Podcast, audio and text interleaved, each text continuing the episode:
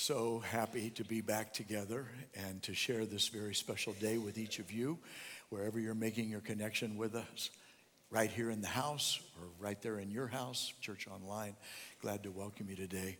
Uh, somebody asked me this week, you know, how's your week been going, Pastor? I tell you, here's how it was it was happy and it was heavy.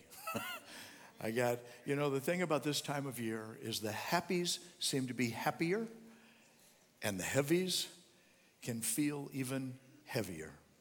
And so, what I'd like to say today, wherever you're making your connection, we're praying that God will meet you in your heavy and that lift you by the blessing of his presence as we gather in his name today. So thank you if you're a guest with us, especially today. You honor us with your presence. We're thankful for you to be here, and we invite God's blessing upon you and those that you love in this very special season.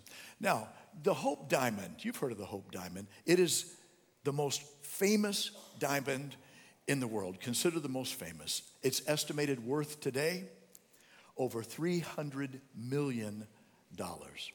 And now, when, when Harry Winston donated that 45.52 carat jewel to the Smithsonian Institution, believe it or not, he sent it to them through registered mail. registered, this is true, you can look it up. Um, in, a in a brown paper package, and we found the package. Here's what he sent it in just simply marked fragile. Now, the price for mailing was $145.29, and of that, only $2.44 was the postage cost. The rest of it was for the million dollar insurance policy as that went through the mail. Um, this is amazing to me. Something so valuable, something so rare, and yet wrapped and shipped in such a plain and vulnerable way. Can you believe it? Have you ever used a plain brown paper bag as gift wrap? You don't have to admit it, but you know, some of us know what that means. Uh, have you ever been surprised by a gift that showed up in just a plain wrapper that you never saw it coming, but it was like, oh, couldn't believe it was. Sometimes the way a gift is wrapped is part of the gift right? I mean, after you have taken the time and given the thought to your personal loved one for this, the perfect present that's going to be just right for them, and then you have covered the cost because you got to take time and thought. What does it take to give the perfect present? You got to take time and thought about the person that you're giving it to. And then once you've found the present, you got to cover the cost. You got to be able to pay for it. And then what? Well, the next question in line is wrapping. Will you wrap it? If you do, how will you wrap it? You give care to uh, a meaningful way of wrapping because wrapping is part of the gift. Now, my youngest grandson uh, is a Spider Man kind of guy, and my oldest grandson is Minecraft. And so, if you want to speak to them, you wrap it that way for them, right? Wrapping is part of the gift.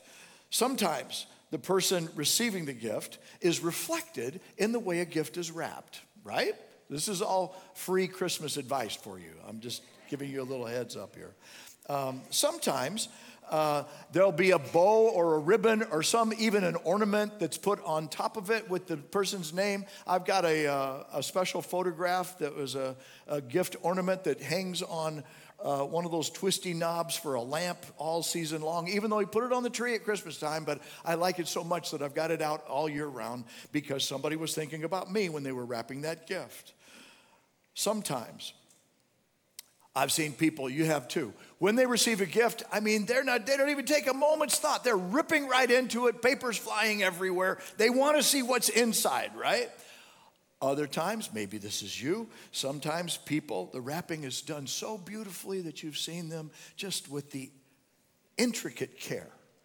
They're sliding their hand or their little pocket knife and they don't want to tear the paper and they're taking forever to get it done. But they're, you know, they take the paper off, they take the wrapping off, they fold it up nicely, and then they even, maybe you, recycle it and use it as part of a loved gift to somebody else the wrapping matters. That's the whole point. My point is, wrapping matters. And the same is especially true of the perfect present that God gave on that very first Christmas, without which gift there would be no Christmas. And I'm not just talking about the baby wrapped in swaddling clothes that we've read about. I'm talking about the process by which the Word became flesh, became human. The Word that was with God and was God in the beginning, and the same is God. That Word became human and then wraps himself in humanity. What a plain, fragile wrapper. I mean, we saw last week as we unpacked Philippians chapter 2 that that was part of the price that as God gave time and thought to the perfect present, then as He also evaluated the cost it would take to give it, that part of the price was um, paid for our salvation because He took on humanity so that He could cover the cost, so that He could do justice. And so that he could pay the penalty in full for human sin. The wages of sin is death. Now, how is God going to pay those wages? He's got an idea. He has to take on a body in Jesus Christ so he can die. That was part of the point. He came to a manger cradle so that he could die on a cruel cross. And today, what we're doing, we're just going to turn another facet of that diamond around and take a look at uh, the incarnation, highlighting what the author of Hebrews wants us to see. That in Jesus Christ, God was giving himself to us as a human high priest, a human high priest. Now, priesthood is not like a topic of daily conversation at my house. At your house, when you go sit down to have coffee, people don't talk about, uh, you know, what does it take to be a human high priest? And so, what I'm going to do is um, invite you to think with me about a fascinating and touching way that the writer of Hebrews is trying to introduce us into the reality that God was giving us in this perfect present in Himself. And I want to do it through reading a scripture that maybe you've never heard connected to the Christmas story, but at its truth is right at the heart of it from God's perspective. Here it is Hebrews chapter 4, verse 14 from the New Living. So then, since we have a great high priest who has entered heaven, Jesus, the Son of God, let us hold firmly to what we believe. This high priest of ours understands our weaknesses. For he faced all of the same testings that we do, and yet he did not sin. Imagine that. So, let us come boldly to the throne of our gracious God, and there we will receive his mercy and we will find grace to help us to help us when we need it most. Maybe you're feeling some of the heavy of this season. Maybe you could do with a little help. and this is our prayer today. Ephesians, well, Hebrews chapter 5, verse 1. Every high priest is a man chosen to represent other people in their dealings with God. He presents their gifts to God and he offers sacrifices for their sin. And he is able to deal gently with ignorant and wayward people. Now, don't get offended by the word ignorant. We're all ignorant about something, you know, just different things we're ignorant about. You know, we just don't know what we don't know. And then we tend to, you know, veer off path because of what we don't know. And so, what he's talking about here is just saying that the high priest is going to be able to deal gently. Why? Because he himself is subject to the same weaknesses. And that's why he must offer sacrifice for his own sin as well as the sins of others. No one can become a high priest simply because he wants such an honor. No. He must be called by God. Called by God for this work just as Aaron was. And then he gives us this. That's why Christ didn't honor himself by assuming that he could become high priest. No, he was chosen by God, who said to him, you are my son. Today, I've become your father. And then in another passage, God says to him, You are a priest forever in the order of Melchizedek. Melchizedek. Now, hey, if that sounds strange to you, hang in there. We're going to come back to it and, and deal with it in a moment. But the author gives us this explanation. While Jesus was here on earth, he offers prayers and pleadings with a loud cry and with tears to the one who could rescue him from death. God heard his prayers because of his deep reverence for God. And even though Jesus was God's son, he learned obedience from the things he suffered. What does that mean?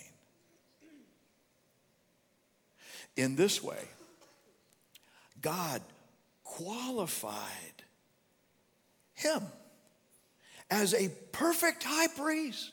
And he became the source of eternal salvation for all those who obey him. And God designated him to be a high priest in the order of Melchizedek. What an amazing scripture. A little confusing, too, right?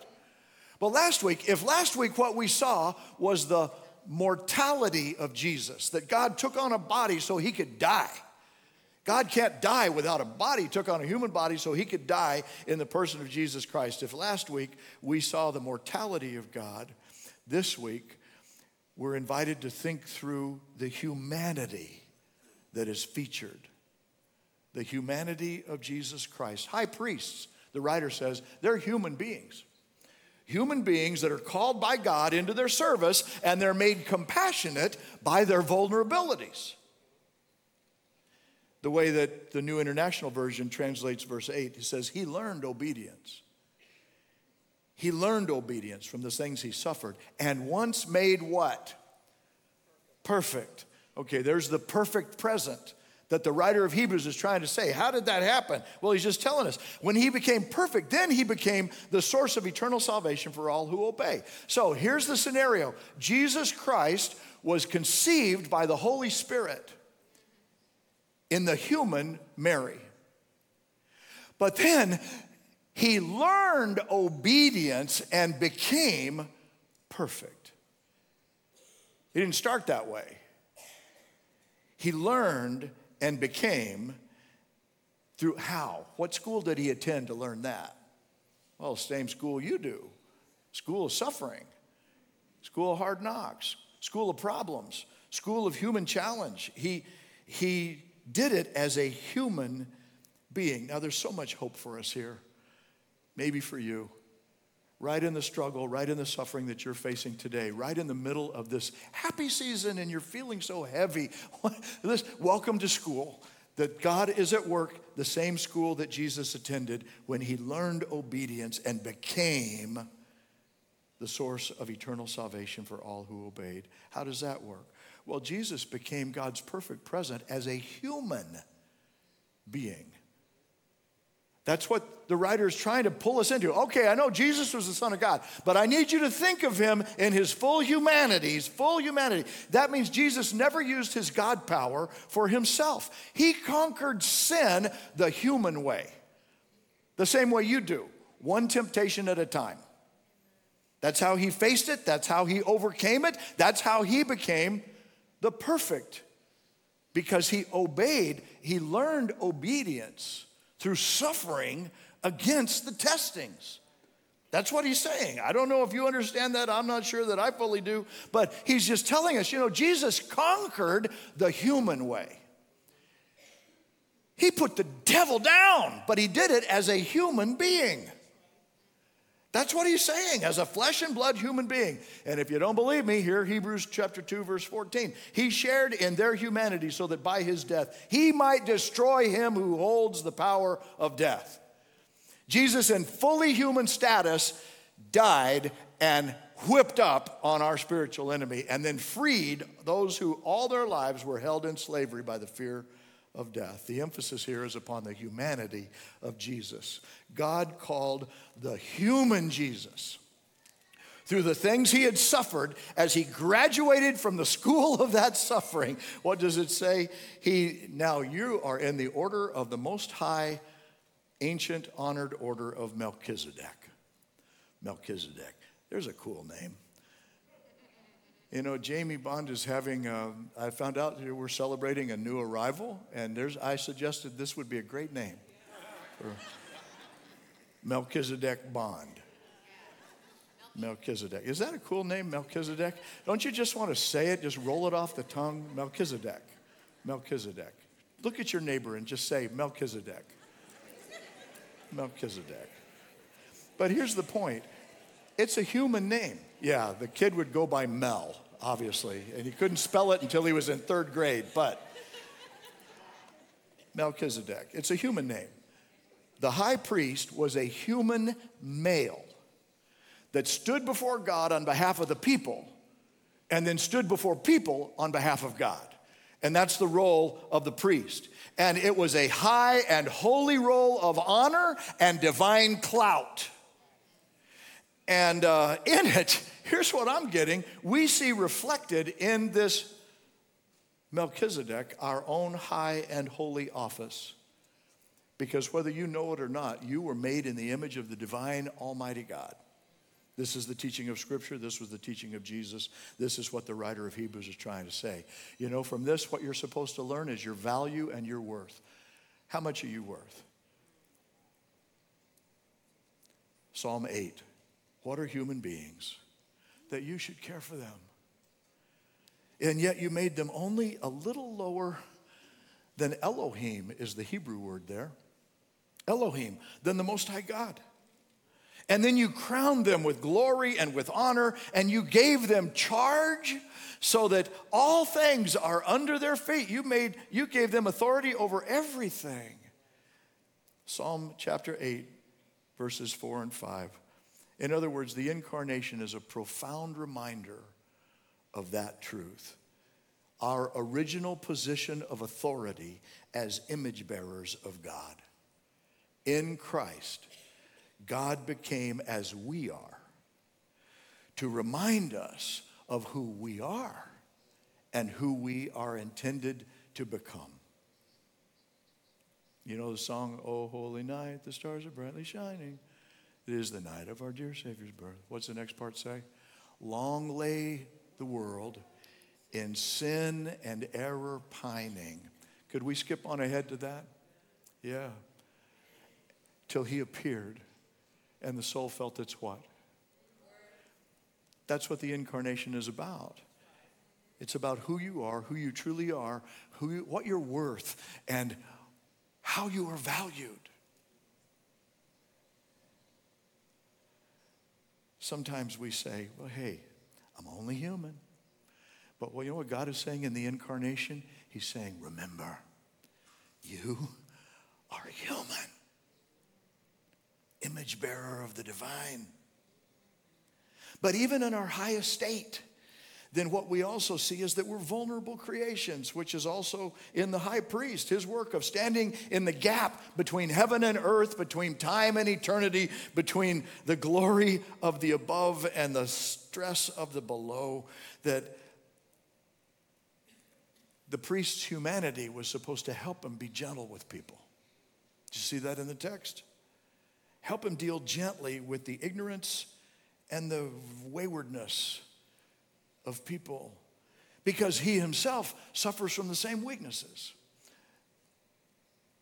So, also in Jesus Christ, here's what we see He became as we are so that he could meet us where we are. And where are we? well, we're in desperate need. We don't always see it. We don't always get it. We don't always know it because remember, we don't know what we don't know. We're ignorant and we're ignorant about things that we're ignorant about. And so that means you don't know. And so the high priest would step in to try to say, Let me show you what you where you are, I will meet you where you are, and then in the in the midst of where you are, you can find feeling and healing for who you are intended to be. And this is where the King James Version, which is one I love this translation, it said that our high priest was touched by the feelings of our infirmities. He became as we are so that he could meet us where we are. He, he gets us even in our pain, even in our loneliness, even when we, in our denial and we don't want to face it and we don't want to talk about it and we wish it would just go away, but we're trying to pretend like it's not happening, that Jesus is there. He gets us. Did you see the story from the United Kingdom that where uh, the government declared that loneliness is one of the great public health challenges of our time? And so they went about setting a vision to launch a nationwide initiative that by 2023, their vision is to have every general practice doctor, every physician in their country be able to refer patients to, uh, that are experiencing loneliness to refer them for treatment. The surveys have shown that physicians there say they, as many as five patients a day, are struggling with loneliness in the United Kingdom right now. Another survey showed that hundreds of thousands of uh, older people haven't, haven't spoken personally with a friend or a relative in a month. They're lonely. Another evidence showed that uh, oh, one fifth of the population, imagine this 20%, one out of five people in the United Kingdom say that they feel lonely most or all of the time. And then further evidence shows on the medical side that loneliness is as bad for your health as obesity or smoking, and it's linked to other diseases like heart disease, strokes, and Alzheimer's. People are lonely. What does the incarnation have to do with that? Everything. Everything so much. It means that infinite Almighty God in Jesus knows what it feels like to be on our side of the equation as a fully human being. Now, it's natural for us, you know, we don't like weakness. We don't like weakness. We don't like the feel of it. We don't like what it, the show of it. We don't like to when it shows up in public. We say, and people say this, "Oh, I just have to stay strong for my family," right? And so you, it's it's kind of natural when we would not want a weak God. And yet, look what, listen to what the writer says here. Chapter 5, verse 7 while Jesus was here on earth, he offered prayers and pleadings. Pleadings. Yeah, the pleadings mean you're, you've pled for something. Hey, gotta have this. If you don't do I don't know how it's gonna. Pleadings that he, he offered prayers and pleadings. Oh, please. And then with a loud cry, he's turning the volume all the way up and then he's accompanying it with tears, it says, to the one who could rescue him from death. It's like sometimes you'll hear people say this about somebody oh, I've never seen him cry. But what the writer's telling us, what the people who were close to Jesus said, you could never say that about Jesus. They'd seen him cry. And these words, these are words of pathos and pain, loud crying, great emotion. I mean, it's extreme. It's almost embarrassing to study the original text here because it's talking about unintelligible sounds that are coming out loudly when accompanied by physical tears. And he's saying, This is the way Jesus prayed. This is where he found himself. He was, he was all in. He, he prayed like a, uh, an at risk human. He cried in, like a desperate human. Jesus pled with God let this cup pass from me. He wasn't faking it, he was feeling it. I mean, he was all in. He, he was showing up in 100% humanity. Now, you know this line too, don't you? The cattle are lowing, the baby awakes, but little Lord Jesus, no crying he made. Where did we get that? Not from the Bible. I'm telling you, it's not in the Bible. The Bible says the opposite. The Bible says, as a man, a full grown man, feeling the heaviness of this life, Jesus wept. Mark chapter 14, verse 33 is in the Garden of Gethsemane. Can you imagine? And he, he's just deeply troubled. He's overwhelmed with sorrow. The scripture says that he is crushed with grief to the point of death. Man, you can't go any farther down emotionally than that. And that's where he is. And he's, he's coming out of that in his expression. He's been betrayed, he's been denied, he's been abandoned by his closest friends. All the ones that would be the first ones to be invited to his party, they've, they've left him. Sometimes, you know, if anyone ever knew what loneliness feels like, he did. And then on the cross, on the cross, he, he feels forsaken by God. Man, that's lonely. All the way down. And why is he there? Well, he said it was for you, for me, it's for us. That he was feeling, he was feeling with us. You know, sometimes we just don't want to feel anything. We stuff it. He, he's feeling with and for us. And sometimes in our humanity, you know what? We just, we hit the limit. It's like, man, I'm just full up. You know, that t shirt that says, um, down to my last nerve, and you just stepped on it? It's like, stop. I can't handle anymore. This is, I'm there. I'm, I'm hit. And so you just, you stop feeling. You feel numb. You're just numb. Kay Gackel is a licensed marriage and family therapist, longtime Christ Journey member, good, strong friend of ours, been here for a while. Now she's serving in Oklahoma with her husband there. But she wrote a book about it, simply entitled Numb. Speaks for many in our culture. I've been there. You've been there? Numb. Finding healing in feeling. Her personal story that she tells in here, her personal journey, it feels like the story of Job. I mean, just multiple losses, grief upon grief, sorrow upon sorrow, multiple miscarriages. She's lost loved ones uh, precious to her. Diseases have tried to take, take out. Uh, fire burned down facilities special in her life. So much just left her without the ability to smile and without the ability to cry. That's why she wrote numb. And here's what the writer of Hebrews is trying to say believe it or not, God, in the incarnation of Jesus, went there with you, for you, so that you could find healing in his feelings.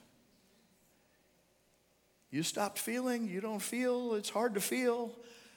He knows all of that, and He's there so that you can find healing by receiving His feelings. That's what a high priest does. Maybe He's inviting you to lean in right now and telling you, don't be afraid to feel, but let me bring my healing into that feeling. Salvation by his presence. That's what Emmanuel means. God, maker, redeemer, sustainer, healer, with us. This great physician does house calls. And he comes right to your skin and says, I feel you. And he's telling the truth. Let him right now. Let Him. God with you in full humanity. You know, we talk about, scholars argue about the journey of the Magi, you know, those three wise guys following the star. Uh, how long did it take them? Four to six months. Uh, following that star, how did the star happen? Yeah, 6 BC, 5, 4 BC, alignment of planets, you know, they talk about this. Uh, maybe a thousand mile journey that they had to make. And yet, what the Gospels focus on is the journey that God made to that first Christmas. That He came all the way from eternal life into temporal existence as Jesus. It's a mystery. I don't fully understand it. That He came all the way from the dimension of heavenly glory into the dimensions of humanity and our experience of life. That he came to be, he came, he came from his throne of authority into battlefield earth. Why? Why? It's the question. Why? Because he wanted to be with you. That's what he says. Emmanuel, God with us. He wanted to hang out. He wanted to He wanted to know you. He wanted to love you. He wanted to open a way. He wanted you to know that He is feeling with you. He wanted you to know that He is feeling for you as one of us, one of you. He opens a way so that we can find our way home to Him. He became as we are to offer Himself as one of us on behalf of all of us. That's what the incarnation means. At His birth, we were told that He is Emmanuel, God, El, Elohim with us in full humanity. At his ascension, as he's leaving, what does he tell everybody that's gathered? He says, Now you go tell everybody about me, and I will be with you to the end of the age. And before he gave them that commission, he was gathered with those few that would not stay faithful long. But he told them, you know what? I'm going to prepare a place for you. And if I go, I'm going to come again so that I can take you to be with me so that where I am, there you're going to be. This is the heart of God expressed in full humanity, saying Christmas is about family, and I want you in mine. True story I came across woman in California who, on an evening walk, found an old violin that had apparently been abandoned by the side of the road. She took it home, she gave it to her, her nephew. He really wasn't interested in playing, but he received it as a gift and kept it through the years. Years later, after he had grown up and married, his wife, Teresa, found the violin, decided that she'd try to learn how to play it, you know? So she started taking lessons, and then one day she took it to a shop to get some repairs done. And uh, 27 years after that violin was found by the side of the road, at that repair shop, she discovered that it was no ordinary violin. In fact, it even had its own name the Duke of Alcantara, given that name by its maker in 1732, the maker Antonio Stradivari. Yes, Stradivarius, the greatest violin maker in history. And it seems, the story goes, that back in 1967, the second violinist from the University of California Orchestra, who was using that instrument, carelessly forgot that they'd set it on the roof of their car and then drove off. And it went, and they went, and didn't realize until oops later. Where did it go? By the side of the road. That violin, by the way, was recently valued at $2.2 million. You know, sometimes the true value and the worth of a thing depends on the maker of the thing. Is this right? Case in point. Sometimes it depends on what somebody's willing to pay for it then now that's what it's worth. Somebody's willing to pay that. Sometimes uh, the value of a thing is determined by the quality of its use in the hands of an expert who understands and has the skill to unleash it. So many people in the story of this lost and missing violin, you know, they had no idea. They were ignorant.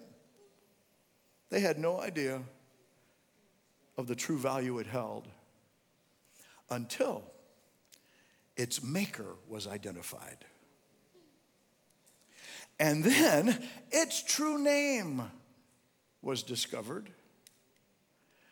And then its potential was unleashed in artistry of skill and expertise. You can see videos online of virtuosos playing this very instrument. But you know what? This is also the story of Christmas. This is your story. This is my story. This is our story. This is a story of each one of us because we're the ones who are made by the Master who gave us the imprint of Himself in our design. We're the ones who the Creator made to reflect Himself and knows your true name. A lot of confusion about identity these days. Who am I? What am I? Where am I? What am I supposed to? Well, the, the, the Maker knows your name. The Maker knows your value. The Maker knows your worth. The Maker knows your potential. The Maker knows how to unleash it in his hands and he loves you he's so much that he wrapped himself in humanity so that he could bring you out of the ditch where we tend to be tossed aside and restore you to full potential. This is the story of christmas. He came to our rescue. He acts for our welfare. He has spared no expense because his desire is to save us for himself forever. The incarnate Christ never used his God powers on himself, but he wrapped himself in humanity, meaning what? Well, let's review it one more time. He became as we are to remind us who we truly are and are made to be. That means that your potential victory can happen as a human being, that your spiritual growth and, inter, and uh, overcoming can happen as a human being, clearly modeled by our human high priest. Secondly, it means that he became as we are so that he could meet us where we are in our desperate need and then offer himself as one of us on behalf of all of us. And thirdly, it means this he became like us and came to be with us so that he could help us become like him so we could go be with him. At least that's what John wrote in his letter 1 John 3 See what great love the Father has lavished upon us, that we should be called children of God. And that's what we are. Yet it does not yet appear what we shall be, but when Christ appears, we shall be like him. You know what? The truest human being that has ever lived, standing at the right hand of God as a human high priest, most honored order of the ancient order of Melchizedek inviting us home. I Heard someone say one time the only man made thing in heaven are the scars on the body of Jesus. But he bears them with love and he transforms them into the graduation diploma of a education that he perfected. He learned obedience through the things he suffered so that he could say, I'm here for you. Would you pray with me? You sensing God's call, God's presence? You having a new thought? Maybe a prompting, maybe a feeling. Would you just lean into it? Would you just say, Lord, if that's you, I want to hear more. Speak to me. I'm listening. Something else coming to mind, just invite him to meet you there because he's already there. And let him show you has, how his feeling can bring healing into your struggle, into your future. Brother, sister, you can welcome him right there. Thank you, gracious God, for being my Emmanuel, that in Jesus you are with me right now in this, and I want to be with you. Mold my heart, fill me, touch me, help me. And we can take that prayer back another step and say, maybe in your journey, this is the day that God wants to come and abide within you by His Spirit in the gift of salvation. If you'd like to know Jesus personally, not just a religion, not just a church, not just a moral code of behavior, but a personal friend who gets you, a Savior who has come for your healing, then you can join me in this prayer. Lord Jesus, I believe you came as God for me, from God to me, so that you can show me how you are here with me. And I receive you as my Savior.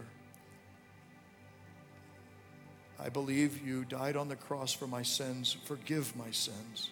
I believe you rose from the dead that your spirit could come alive in me. Come into my life and teach me now as I learn to turn from going my own way and walk with you, become like you, until the day you come back for me and we can be together forever.